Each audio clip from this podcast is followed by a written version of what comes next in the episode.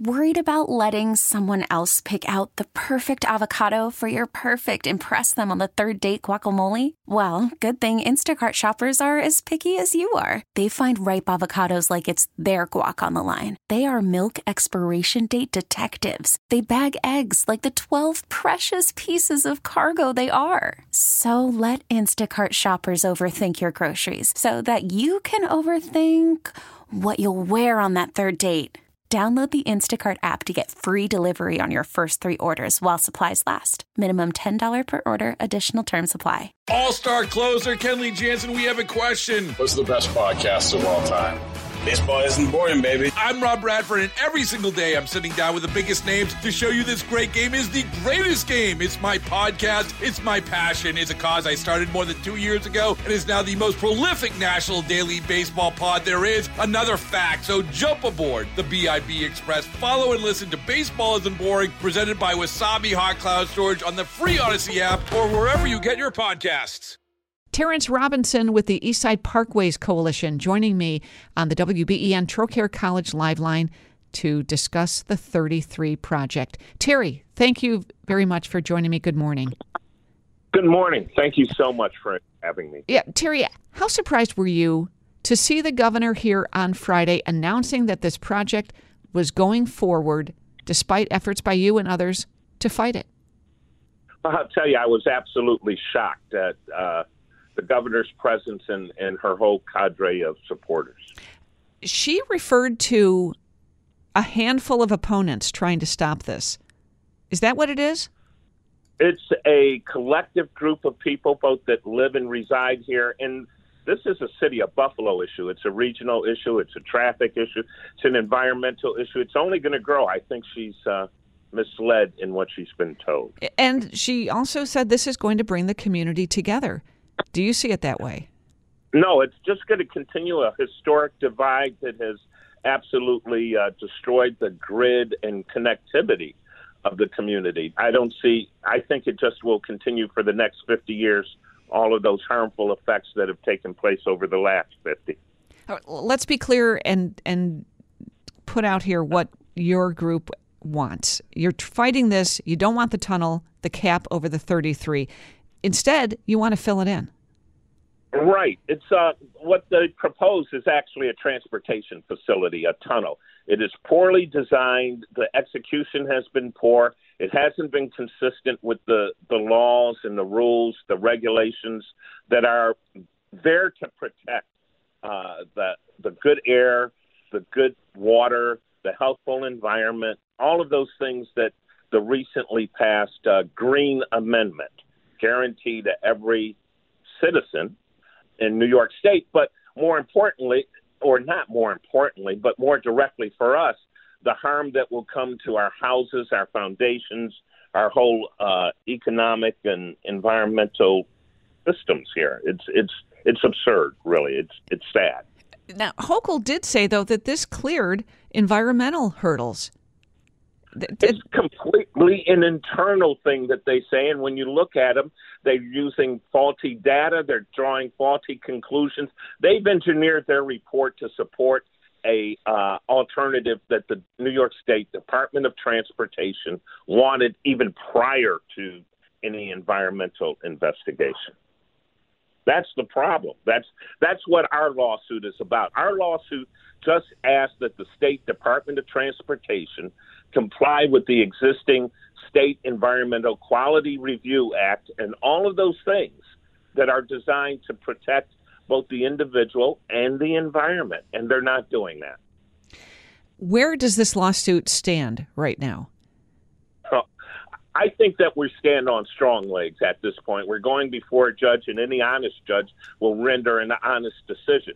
What the uh, state has asked is that the uh, the petition be dismissed. Our petition is a, a request for what's called a writ of mandamus. The simple thing that we ask is that the state comply with the law. We're not asking. We don't. We don't ask that they come up with a particular determination. All of those things, we're not into that yet. All we're asking is that in the conduct of their review, they act in accordance with the State Environmental Quality Review Act, which says that over a certain amount of acreage, over a certain amount of energy, there is it's a type one action. So we would like them to act as if it is a type one action, coordinate with all of the uh, other existing agencies that that should be reviewing it, and and to come up with the right solution. We know what the right solution is, but we can't direct them to do that. Could your lawsuit hold this up? Is it enough? We, we certainly intend for it to, at this point, hold it up until they comply with the law. No, we we do not want like anything else going forward. If it's done poorly, if it's done improperly, if it's done illegally, there'll be much greater cost and, and damages down the line than if they start out and do it the proper way from the outset. That's all we're asking. Do the thing the right way from the outset, and we have no doubt that the outcome will be correct and protective of both the environment and, as I say, our own personal interests. You live, by the way, right on Humboldt Parkway, and you have for 40 years? well, we've lived directly in that. My wife and myself, and uh, we've raised our daughter here. This has been our home on directly on Humboldt Parkway for the last almost 40 years. I have lived within a block, a stone's throw of the Humboldt Parkway since 1954. For seven decades, I played on the original Humboldt Parkway, Olmsted design Parkway back in the uh, 50s, 60s, up until 1970, actually, when they removed the last portion of it uh, near me. So I've been here for seven. I'm an East Side guy. They call us East Buffalo. I'm an East Side guy, born and raised, and this is my home and community. All right. Well, you know, this tunnel concept would allow the expressway to remain, which handles 75,000 vehicles a day. If it's filled in, which is what you want, what happens to the traffic? What happens to the traffic is exactly what happens to the traffic in one of the best designed neighborhoods in America. For over 30, 40 years, Elmwood Village has been designated one of the best communities in the whole United States. It is one of the best designed systems in the world. The radios distribute the traffic. The parkways provide an aesthetic uh, counterbalance to the urban environment, and they move – twice, three times of the amount of traffic that exists currently on the east side. Most of the traffic on the expressway is locally generated traffic that has to go that way. Short term trips, getting on at Humboldt, going to downtown, coming back, getting off at Grider.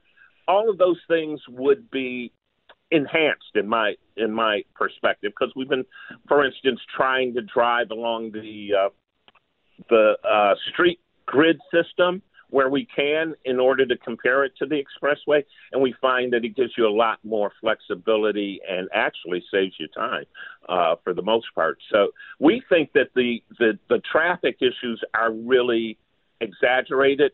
Um, the claims are not supported, and that you would have a distribution of traffic that would restore.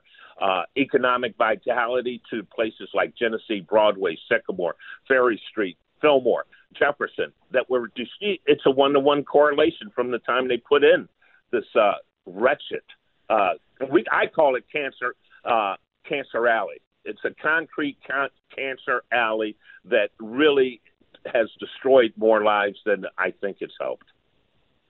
You know, Terry, they the supporters talk of losing the money if it doesn't go forward as is. Why wouldn't filling it in also qualify for this funding?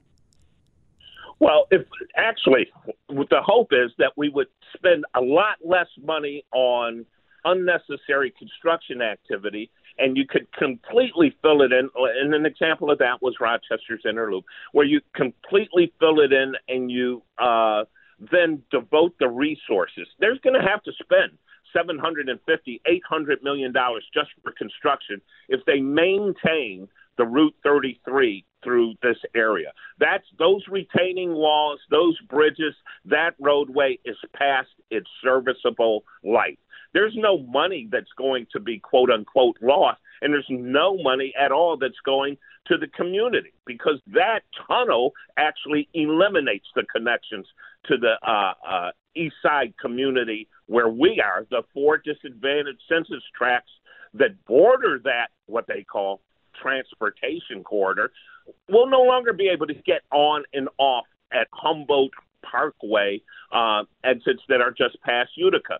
Well, because it's a tunnel. And so actually, what they're doing is further alienating our community from the uh, transportation network that even they're talking about people just shooting through to, to downtown. It, it, it's, it's not true. It's, uh, it's really just a bad, bad project, Susan. Well, Terry, thank you for joining me. Thank Ter- you so much for sharing this. Terry Robinson with the Eastside Parkways Coalition.